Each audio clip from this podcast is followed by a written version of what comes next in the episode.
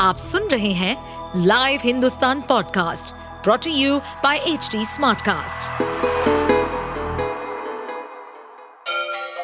Ganga किनारे बसे राज्य उत्तर प्रदेश की खबरें पॉडकास्ट में आपका स्वागत है इस पॉडकास्ट में हम सुनेंगे छोटे शहर इटावा से लेकर राजधानी लखनऊ, चमड़े के शहर कानपुर और राम की नगरी अयोध्या जैसे सभी शहरों से जुड़ी राजनीति, विकास, मनोरंजन दल बदल फरेब और अपराध जगत की सभी खबरें उत्तराखंड के उत्तरकाशी में टनल से सुरक्षित लौटे मजदूरों का उनके शहरों, गाँव और घरों में जोरदार स्वागत किया जा रहा है। इसके लिए बाकायदा प्रशासनिक स्तर पर तैयारियाँ की गई हैं। यूपी के लखीमपुर खीरी के श्रमिक मंजीत सिंह के स्वागत में यहाँ के जिला प्रशासन ने पलक पावड़े बिछा दिए।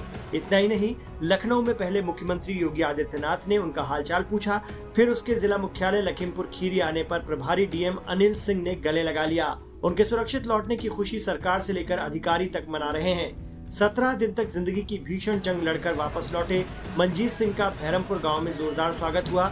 शुक्रवार शाम गाँव पहुँचे मंजीत की अगवानी के लिए एसडीएम निघासन अश्विनी कुमार और सीओ निघासन राजेश कुमार के अलावा पूरे इलाके के लोग मौजूद थे।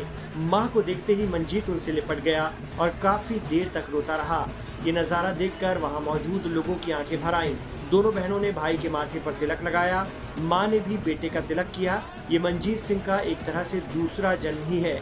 उसके सुरंग में फंसने के बाद घर वालों ने भी एक एक पल मुसीबत से गुजारा है। काफ़ी देर तक चले स्वागत के बीच मंजीत ने वहाँ मौजूद तमाम मीडिया कर्मियों से अपनी सकुशल वापसी के लिए उत्तराखंड और केंद्र सरकार की जमकर तारीफ़ की। मंजीत ने कहा कि अगर सरकारों ने समय से ध्यान नहीं दिया होता, राहत और बचाव कर्मियों का दल समय से न आता तो सुरंग से ज़िंदा वापस आना संभव नहीं होता।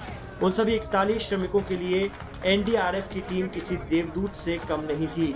मंजीत सहित यूपी के श्रमिकों को उत्तर प्रदेश सरकार ने एक एक एकड़ ज़मीन खेती करने के लिए दी है। उनका कहना है कि इससे उनका जीवन आराम से कट जाएगा। हम सर बहुत ही ज़्यादा शुक्रिया। धन्यवाद करेंगे अपने उत्तर प्रदेश पुलिस की। बहुत ही हमारा ध्यान रख के यहाँ लेके आए सर हमारे एसडीएम साहब, सीओ साहब हमारे साथ में आए। सर उनका बहुत तहे दिल से हम शुक्रिया अदा करते हैं क्योंकि हमें बहुत सेफली घर पहुँचा दिया और उत्तराखंड सरकार की भी हम बहुत ज़्यादा प्रशंसा करते हैं क्योंकि हमें बहुत ही सेफली घर पहुँचा दिया। हम इससे ज़्यादा हमारे घर के लिए और कोई त्योहार बड़ा नहीं हो सकता कोई खुशी नहीं हो सकती इससे।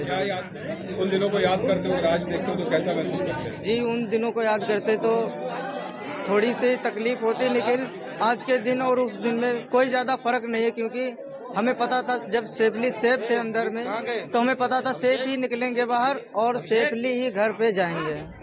शुक्रवार की सुबह मंजीत के यहाँ दिवाली जैसा माहौल था। माँ की ममता इस कदर उमड़ रही थी कि उसका बस चलता तो वो बेटे के लिए हर पकवान बना लेती।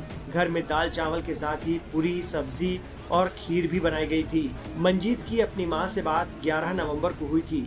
उस दिन वो मंजीत से कहती रही कि बेटा दिवाली पर आ जाओ, लेकिन उसने कहा, मम्मी, अभी हाथ खाली हैं भैया दूध से पहले पैसे मिलेंगे, तब आऊँगा। बहनों से खाली हाथ टीका भला कौन कराता है? बेटे की ये बात सुनकर दोनों बहनों की आँखें भर आईं और दोनों ने ठीक है भैया कहते हुए फ़ोन काट दिया था। उस समय हुई बात को याद कर माँ का गला रुंध जाता है। वो इस बात के लिए ईश्वर का बार बार शुक्रिया कर रही हैं कि तमाम अनहोनी को पछाड़ कर उनके कलेजे का टुकड़ा घर वापस आ गया है। आप सुन रहे थे हमारे पॉडकास्ट उत्तर प्रदेश की खबरें।